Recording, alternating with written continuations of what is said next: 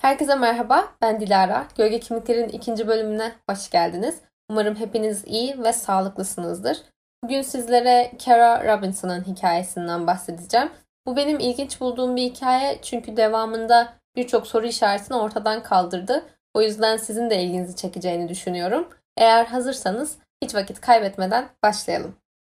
Kara, Güney Carolina Lexington'da gayet sakin ve güvenli bir mahallede yaşamaktaydı. Saatlerce arkadaşlarıyla dışarıda dolaşıp oynama özgürlüğüne sahipti ve ebeveynleri için bu hiçbir zaman bir sorun teşkil etmedi. Çünkü dediğim gibi mahallelerinde çocuklar için tehdit unsuru oluşturacak herhangi bir şey yoktu.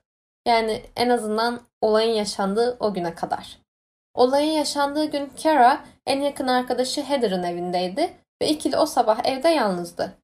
Dün gece onlarda kalmıştı ve o günü de beraber geçirmeyi planlıyorlardı. İkilinin o gün için ilk planı hava çok güzel olduğu için evin yakınlarında bulunan bir göle gidip yüzmekti. Fakat evi terk etmeden önce Heather annesini aradı ve yapmalarını istediği herhangi bir iş olup olmadığını sordu. Bunun üzerine Heather'ın annesi onlardan yalnızca bahçedeki çiçeklerini sulamalarını istedi. Telefon konuşmasından sonra Heather arkadaşına göle gitmeden önce duş almak istediğini belirtti. Bunun üzerine Kara vakit kaybetmemeleri için bahçedeki çiçekleri o duştayken tek başına sulayabileceğini söyledi. Böylelikle Heather duş almaya, Kara da bahçeye çiçekleri sulamaya gitti. Kara çiçekleri sularken bir noktaya kadar her şey oldukça normaldi. Fakat daha sonra Kara bir arabanın mahalleden çıkmak üzereyken durup geri geri gelmeye başladığını gördü. Her ne kadar bu olay dikkatini çekse de çok da garipsememişti. Çünkü arabanın yolunu kaybetmiş olabileceğini ya da bir şeyler unutmuş olabileceğini düşündü. Geri geri gelen araba tam da Heather'ların evinin önünde durdu ve dışarıya beyzbol şapkalı, gömlekli, oldukça iyi görünümlü bir adam çıktı. Adamın sol elinde dergiler vardı ve Kara'ya selam verdikten sonra anne ve babasının evde olup olmadığını sordu. Bunun üzerine Kara burasının onun değil arkadaşının evi olduğunu belirtti. Bu sefer karşısındaki adam arkadaşının ebeveynlerinin evde olup olmadığını sordu. Kara'dan hayır cevabını aldığında ise elindeki dergileri ona göstererek bunları benim için onlara verebilir misin dedi. Kara bunun gayet makul bir istek olduğunu düşündüğü için bu isteği hiç tereddütsüz kabul etti. Adam dergilerini Kara'ya verirken kişisel alanını birazcık işgal ediyordu. Çünkü ona oldukça yaklaşmıştı. Kara bir miktar huzursuz olsa da sonuçta adam bana bir şey verecek. Bu gayet normal diye düşündü ve bu yüzden geri adım atmadı. Adam sol eliyle ona dergileri uzatırken Kara'nın o zamana kadar fark etmediği sağ elinde bulunan silahı onun boynuna dayadı. Aklınızdan nasıl olur da silahı fark etmez diye bir soru geçebilir ama anladığım kadarıyla silah normalden çok daha küçükmüş. Yani demek ki bir şekilde saklamayı başardı adam o yüzden de hiç dikkatini çekmedi. Şoka uğrayan Kara o an ne yapacağını kestiremiyordu ve karşısındaki adam onu zorla arabasına doğru yönlendirmekteydi. Her ne kadar o andan itibaren kaçmayı istese de bunun çok da mümkün olmadığını en azından o an için biliyordu. Çünkü karşısındaki adam ondan daha güçlüydü ve üstelik silah vardı. Bu yüzden onu takip etmekten başka seçeneği yoktu. Adam onu arka koltuğa yönlendirdikten sonra koltuğun üzerinde bulunan bir sandığın içerisine soktu ve kapağını kapattı. Bunu 15 yaşında bir kızın cenin pozisyonunda sığabileceği büyüklükte bir sandık olarak düşünebilirsiniz. Yaklaşık 10-15 dakika boyunca yol aldılar ve bu süre boyunca Kara mahalleyi oldukça iyi bildiği için hangi yollara saptıklarını, dönüş yönlerini ezberlemeye çalışıyordu. Tabii bu kapalı bir kutunun içerisindeyken hiç de kolay bir şey değildi. Kara'nın nereye gittiklerine dair bu yüzden pek de bir fikri yoktu. Bu geçen kısa süreli yolculuk boyunca da adam onunla hiç konuşmadı. Daha sonra adam arabasını yol kenarına çekti ve sandığın kapağını açtı. Bu Kara ile konuştuğu ilk an oldu. Ona ellerini ve ayaklarını bağlayacağını, aynı zamanda da ağzını kapatacağını söyledi. Bütün bunlar gerçekleşirken gayet sakindi ve ne yaptığını biliyor gibi bir hali vardı. Kara'yı bağlayıp ağzını kapattıktan sonra onu sandığın içerisine geri kapattı ve arabayı birkaç dakika daha sürdü. Tekrar durduklarında Kara etrafta birçok insan sesi duyabiliyordu. Hatta bu yüzden bir benzinliğe geldiklerini ve bu adamın orayı soyacağını düşündü. Ama yanılıyordu çünkü geldikleri yer adamın kendi eviydi. Adam arabadan indikten sonra Kara'ya onu arabadan indireceğini ve sessiz olması gerektiğini söyledi. Sandığı yere koyduktan sonra sürüklemeye başladı ve kısa bir süre sonra Kara bir kapının eşiğinden geçirildiğini hissetti. Ardından da kapı kapanma sesi duydu. Birkaç dakika boyunca adam evin içerisinde dolaştı ve sonrasında da Kara'yı sandıktan çıkarttı. Kara sandıktan çıkartıldıktan sonra adam ona onu çözeceğini ve ağzını açacağını söyledi. Fakat herhangi bir sorun çıkartırsa da silahının onda olduğu gerçeğini hatırlattı. Bu sırada Kara kaçma planları yapmaya çoktan başlamıştı. Buzdolabındaki magnetlere kadar evin her tarafını inceliyor ve bu adam hakkında bilgiler edinmeye çalışıyordu. Evin içerisinde gördüğü balık ve kertenkele hakkında ona sorular sormaya ve güvenini kazanmaya çalıştı.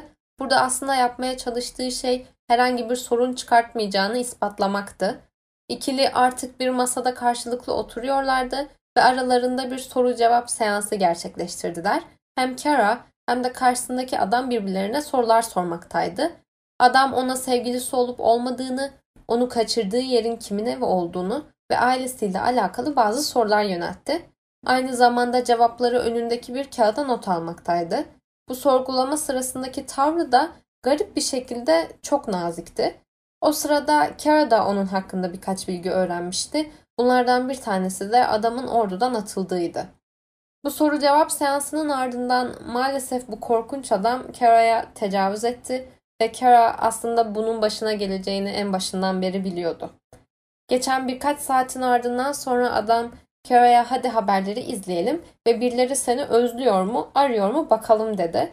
Fakat Kara daha kaçırılalı 8 saat olmuştu ve elbette ki o anda haberlerde ismi geçmiyordu. Televizyonu kontrol ettikten sonra adam Kara'ya döndü ve pekala kimse seni özlememiş dedi. Daha sonrasında da onu serbest bırakacağını ve ne yapacağına karar verecek olanın o olduğunu söyledi. Ama eğer polise gitmeye karar verirsen her zaman tecavüze uğramış o kız olarak anılacaksın dedi. Ben bu noktada adamın kesinlikle yalan söylediğine inanıyorum. Bence onu asla serbest bırakmayacaktı.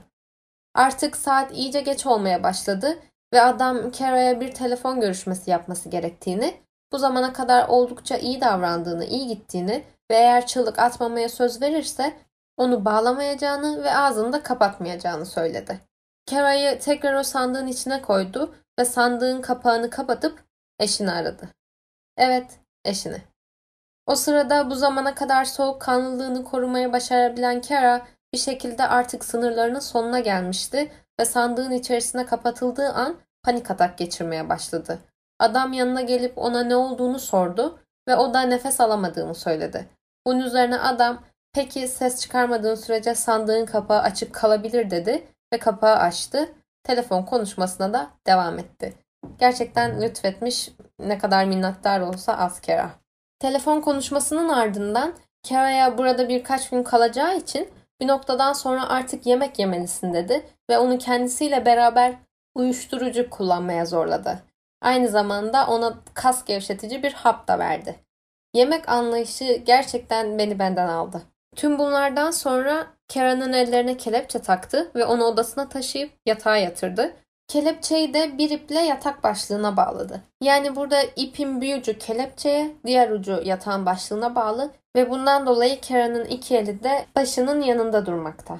Kara'nın yaşadığı bütün bu dehşet verici günün ardından ve tabii kullanmaya zorlandığı şeyler de düşünülünce Kara artık baygın düştü ve uyuyakaldı. Ertesi sabah oldukça erken bir saatte Kara yanında uyuyan bu pislik adamdan önce uyandı ve kaçırıldığından beri beklediği anın bu olduğuna karar verdi. Bir şekilde ağzıyla kelepçeye bağlanmış ipe ulaşabiliyordu ve kelepçeyi o ipten kurtarmayı başardı. Daha sonra elleri hala kelepçeli bir biçimde sağ ayağını da çözebildi. Oldukça sessiz ve dikkatli davranıyordu. Yataktan kalkmayı ve o odadan çıkmayı da başardı. Salona geldiğinde ön kapıya ulaşmadan önce ortadan çekmesi gereken şeyler vardı çünkü bu objeler kapıya ulaşmasını engelliyordu. Sessizce hareket etmeye çalışarak elektrik süpürgesini ve içine kapatılarak getirildiği sandığı yolundan çekti. Kapının kilidini açtı ve var gücüyle çıplak ayakla koşmaya başladı. Dışarı çıkmayı başardığında karşısına çıkan ilk arabanın önüne geçti ve ellerini sallayarak onları durdurdu. Arabanın içerisinde biri orta yaşlı, birisi de daha genç iki adam bulunmaktaydı. Onlara kaçırıldığını ve evi işaret ederek orada zorla tutulduğunu söyledi. O noktada Kara oldukça fazla bilgiyi zaten aklında tutuyordu o adamla ve evle ilgili. Bu yüzden yaşadığı adrenalinde düşünülünce evi hatırlayamazsa diye onlara da özellikle göstermişti. Daha sonra tabii ki onlardan onu karakola götürmelerini istedi. Şoka uğrayan adamlar derhal onu arabalarına alıp polise götürdüler. Bu arada Kara'nın elleri de tabii hala kelepçeli. Karakola geldiklerinde Kara bütün başından geçenleri karşısına çıkan ilk polis memuruna anlattı. Ve tahmin edin ne oldu? Karşısındaki polis memuru ilk başta ona inanmadı. Bu durumda kendisi herhalde her gün karakolda elleri kelepçeli ve çıplak ayaklı kızlarla karşılaşıyor ki anlattıklarını pek de inandırıcı bulamadı. Daha sonra Karen'ın annesini aradılar ve Karen'ın onlarla birlikte olduğunu ona söylediler. Polisler artık ona inanmıştı tabii ve bu yüzden onu hastaneye götürmeden önce kaçırıldığı mahalleye götürmek istediklerini söylediler. Çünkü bu şekilde Kara onlara hangi apartman olduğunu söyleyebilirdi. Kara polislere onu karakola getiren kişilere zaten apartmanı gösterdiğini söyledi. Fakat o an onlar da aslında öyle bir şok içerisindeydi ki yani düşünün arabanıza koşan ve el sallayan kelepçeli çıplak ayaklı bir kızla karşılaşıyorsunuz sabahın çok erken saatinde. Daha sonrasında kaçırıldığını söyleyerek bir apartman işaret ediyor. E, bu durumda onlar da aslında apartmanı akıllarında tutamadılar. Bu yüzden Kara polislerle oraya gitmek zorunda kaldı. Mahallenin etrafında arabayla dolaşıp evi ararlarken golf arabası süren birisini fark ettiler. Bu adam mahalleyi ve içinde yaşayanları gayet iyi tanıyordu. Polis ekipleri Kara'dan aldıkları bilgilerle onu aradıkları adamın neye benzediğini anlattıklarında adam hangi apartman olduğunu bildiğini söyledi ve onları oraya götürdü. Bu arada Kara gerçekten çok iyi bir iş çıkarmıştı. Çünkü verdiği bilgilerden bir tanesi de evde yaşayan kızıl saçlara sahip bir kadın olduğuydu. Bu bilgiyi de o evde hapis tutulduğu süre boyunca banyodayken bir tarağın içerisinde gördüğü uzun kızıl saçtan almıştı. Yani Kara gerçekten evi çok iyi incelemişti. Polisler eve geldiğinde ev elbette ki boştu. Fakat içerisinde birçok ipucu barındırıyordu. Polisler ilk önce adamın kimliğini öğrendiler ve tüm bunları yapan kişi Richard Mark Ivanets'ti. Polisler daha önce bu ismin hiç radarlarında olmadığını söylediler. Onlar için yeni bir isimdi bu. Nerede çalıştığına, telefon kayıtlarına ve kullandığı arabalara dair bilgiler edindiler. Ev incelenmeye devam ederken de Richard'ın odasının bir köşesinde kilitli bir sandık bulundu. Sandığı açtıklarında Richard'ın o gün Carey'i kaçırırken giydiği gömleği ve takip ettiği kızlar hakkında bilgilerin yazılı olduğu bir not defteri buldular. Bu notlarda kızların yaşları, otobüsten saat kaçta indikleri, onları kaçırdığında onlara ne yapmayı planladığı gibi çok detaylı, korkutucu şeyler yazmaktaydı. Ayrıca ilginç olan şu ki hakkında notlar alınan kızlar yalnızca Kara'nın yaşadığı yerden değildi, Virginia, Texas ve Florida'yı da kapsamaktaydı. Sandığın içerisindeki şeylerden bir tanesi de Virginia Spotsylvania'dan bir gazete parçasıydı ve bu gazetedeki başlık da iki kız kardeşin bedeninin bir nehrin kıyısında bulunduğuydu. Polisler bu gazeteye ulaşır ulaşmaz FBI'yi arayıp odaya dahil ettiler. Çünkü işler beklenenden daha karmaşıktı ve aslında aradıkları kişi olası bir seri katildi. Şimdi sizi burada birazcık geçmişe götürüp olayları daha iyi anlayabilmeniz için kısaca Virginia, Spotsylvania'da yaşayan bu iki kız kardeşten bahsetmek istiyorum. Kristen ve Katie Lesk 1 Mayıs 1997 günü okullarından çıktıklarında saat 3'tü ve eve yürüyerek dönmekteydiler. Bu tarihte Kristen 15, Katie ise 12 yaşındaydı. Eve geldiklerinde onlardan başka kimse evde değildi. Çünkü ebeveynleri her zamanki gibi o saatte işteydi. Kızlar içeri girdiler ve kendilerine içecek bir şeyler hazırladılar. Aynı zamanda bahçedeki şişme havuzunda doldurmaya başlamışlardı. Çünkü güzel havanın tadını çıkartmak istiyorlardı.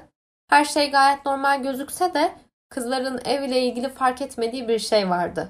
Bu da güvenlik alarmının kapalı olduğuydu. O gün kızların babası bir hayli zaman geçmesine rağmen onlardan her zamanki gibi bir telefon almamıştı. Kızlar normalde okuldan eve her geldiklerinde babalarını arar ve güvende olduklarını söylerlerdi. Bu durumdan şüphelenen baba kızlara ulaşamadığında telaşlandı ve derhal işten çıkarak eve gitti. Eve geldiğinde karşılaştığı manzara bahçede durmakta olan içecekler ve havuzu doldurmak için hala açık olan suydu. Ayrıca evin kapısı da açık bir haldeydi. Ama kızlardan tek bir iz bile bulunamamıştı. Kızlar hava daha kararmadan gün ışığında ortada hiçbir iz bırakmadan kaybolmuştu. Polisin elinde de hiçbir ipucu yoktu ve tam beş gün sonra bu iki kız kardeşin bedeni bir nehrin kıyısında muşambaya sarılı halde bulundu ve polis bu kızlara ne olduğunu asla öğrenemedi. Şimdi size bununla oldukça benzer yine aynı bölgede yaşanmış bir kaçırılma olayından daha bahsetmem gerekiyor. Çünkü polisler bu olayın da Richard ile bağlantılı olduğunu düşünmekteydi. Bu sefer daha da geriye gidiyoruz. 9 Eylül 1990 tarihinde Sofia Silva 16 yaşındayken evde ablasıyla beraberdi. Okuldan gelmişti ve yapması gereken ödevleri vardı. Bu yüzden ablasına ön verandaya çıkacağını, ödevlerini de orada yapacağını söyledi. Bilgisayarını, çantasını oraya taşıdı ve ödevini yapmaya başladı. Çok geçmemişti ki ablası Sofya'nın ortadan kaybolduğunu fark etti. Bilgisayarı hala açıktı ve çantası da oradaydı ama Sofya'dan tek bir iz bile yoktu. Polislerin elinde güpegündüz ortadan kaybolmuş bir kız vardı ve elleri ipucu konusunda tamamen boştu. Aradan tam bir ay geçtikten sonra polisler bir nehrin kenarında muşambaya sarılmış ve bağlanmış bir şekilde Sofya'nın ölü bedenine ulaştı. Her ne kadar Richard'ın evinde bulunan sandıkta Sofya ile ilgili bir şey çıkmasa da bu üç kızın yaşadığı bölgede böyle şeyler asla yaşanmazdı ve kaçırılma biçimleri de oldukça benzer olduğu için polisler Sofya'nın ölümünden de bu adamın sorumlu olabileceği bağlantısını kurdular. FBI olaya dahil olduktan sonra ilk iş olarak Richard'ın ailesine yani eşine ulaştılar. Richard'ın eşi tüm bunlar yaşanırken annesiyle birlikte Disney World'daydı. Yaşananları öğrendiklerinde elbette ki şok olmuşlardı. Yani düşünebiliyor musunuz? Siz annenizle masum masum Disney World'da dolaşırken eşinizin aslında bir buradaki boşluğu lütfen siz uygun şeyle doldurun olduğunu öğreniyorsunuz. Şoka uğrayan aile polislere yardım etmeyi anında kabul etti. Birkaç gün boyunca Richard'dan hiçbir iz bulamadılar. Fakat bu sıralarda Richard'ın kız kardeşinden yetkililere bir arama geldi. Ve kız kardeşi Richard'ın yaptığı her şeyi ona itiraf ettiğini, kendisinin Florida'da olduğunu söylediğini ve aynı zamanda onunla bir restoranda buluşmak istediğini söyledi. Bu bilgiyi aldıktan sonra polisler buluşma yerine gittiler ve Richard'ı orada beklemeye başladılar. Ama maalesef ki Richard onları fark etti ve kaçmaya başladı. Polisler ve Richard arasında uzun süreli bir kovalama gerçekleşti. En sonunda Richard polisler tarafından etrafı sarıldığında ise arabadan indi ve silahını ağzına sokarak kendisine sıktı. Richard'ın sonu hakkında ne hissettiğimi tam olarak bilemiyorum. Ben sanırım hapiste bir köşede sürünmesini daha çok isterdim. Kendi sonunu kendisinin getirmesi onun için kolay bir kurtuluş oldu diye düşünüyorum. Polisler Richard'ın kendini öldürmesine çok üzüldü. Çünkü ona soracakları birçok soruları ve alacak cevapları vardı. Yine de daha sonra öğrendikleri bilgiler de onlara bu diğer iki olayı çözmede yardım etti. Richard bu diğer üç kız ortadan kaybolduğunda Virginia'da onlarla aynı yerde yaşamaktaydı. Bu cinayetleri işlediğinde ise ilk eşiyle evliydi. Yine bütün bunlar eşi tatildeyken gerçekleştirilmişti Tatilde eşine katılamama sebebi olarak da ona işten izin alamadığını ve çalışması gerektiğini söylemesiydi. Halbuki bu bir yalandı ve Richard bu tarihlerde işten izin almıştı. Başta söylediğimi tam hatırlamıyorum ama Kara kaçırıldığında tarih 2002 idi ve kız kardeşlerin kaçırılma tarihi de hatırlarsanız 1997 idi. Şimdi şaşıracağınızı düşündüğüm bir şey söyleyeceğim. Polisler herhangi bir ipucu için Richard'ın arabasını aradığında arka koltukta Aradan tam 5 sene geçmesine rağmen Christine'e ait bir parmak izine rastladı. Ve parmak izi sanki yalnızca birkaç günlük gibiydi. Bu gerçekten bence bir mucize gibi. 5 yıl boyunca hiçbir şekilde bozulmadan parmak izi orada kalmayı başarmış. Ayrıca yine hatırlarsanız 3 kızın bedeni de muşambalara sarılı şekilde bulunmuştu. Yapılan testler sonucunda Richard'ın arabasında bulunan muşamba parçaları da kızların bedenlerinin sarılı olduğu muşambalarla eşleşti. İlginç olan kısım ise bu adamın daha önce hiçbir şekilde dikkat çekmemiş olmasıydı. Üstelik bütün kurbanlarını gün ışığında kaçırmıştı. Kara bir şekilde kaçmayı başaramasaydı bu cinayetleri kimin işlediğinden kimsenin haberi de olmayacaktı ve muhtemelen cinayetlerin devamı da gelecekti. Richard'in kızlarla ilgili not tutma detayını hatırlıyorsunuzdur. Öncesinden gizlice birçok araştırma yapıyordu. Bu yüzden bazı kişiler aslında o günkü hedefin Kara değil, Heather olduğunu düşünmekte. Aslında bu bana da oldukça mantıklı geldi. Çünkü hiçbir eve rastgele gitmemiş o zamana kadar. Hepsini önceden bir şekilde incelemiş ve kızların tek başlarına oldukları zamanı kollamış. Kara'ya ne oldu derseniz kendisi o yıl yazın çalışmak için bir iş aramaktaydı ve oradaki polis memurlarından bir tanesi eğer isterse karakolda çalışabileceğini söyledi. Ve Kara da bunu severek kabul etti. Üniversiteye kadar orada ona verilen işleri yapmaya devam etti. Üniversitede aslında öğretmen olmayı planlıyordu ama karakolda çalışmayı da çok sevmişti.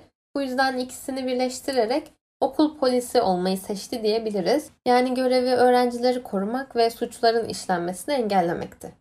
Bugünkü olayımız bu kadardı. Ben Karen'ın cesaretine, kararlılığına ve soğukkanlılığına gerçekten hayran kaldım. Sayesinde en az iki aile kızlarına ne olduğunu öğrenme şansı yakaladı. Ben yine olayla ilgili fotoğrafları Instagram hesabına yüklüyor olacağım. Gölge kimlikler diye aratarak bulabilirsiniz. Umarım olay yeterince ilginizi çekmiştir. Bir sonraki bölümde tekrar görüşmek üzere. Kendinize iyi bakın.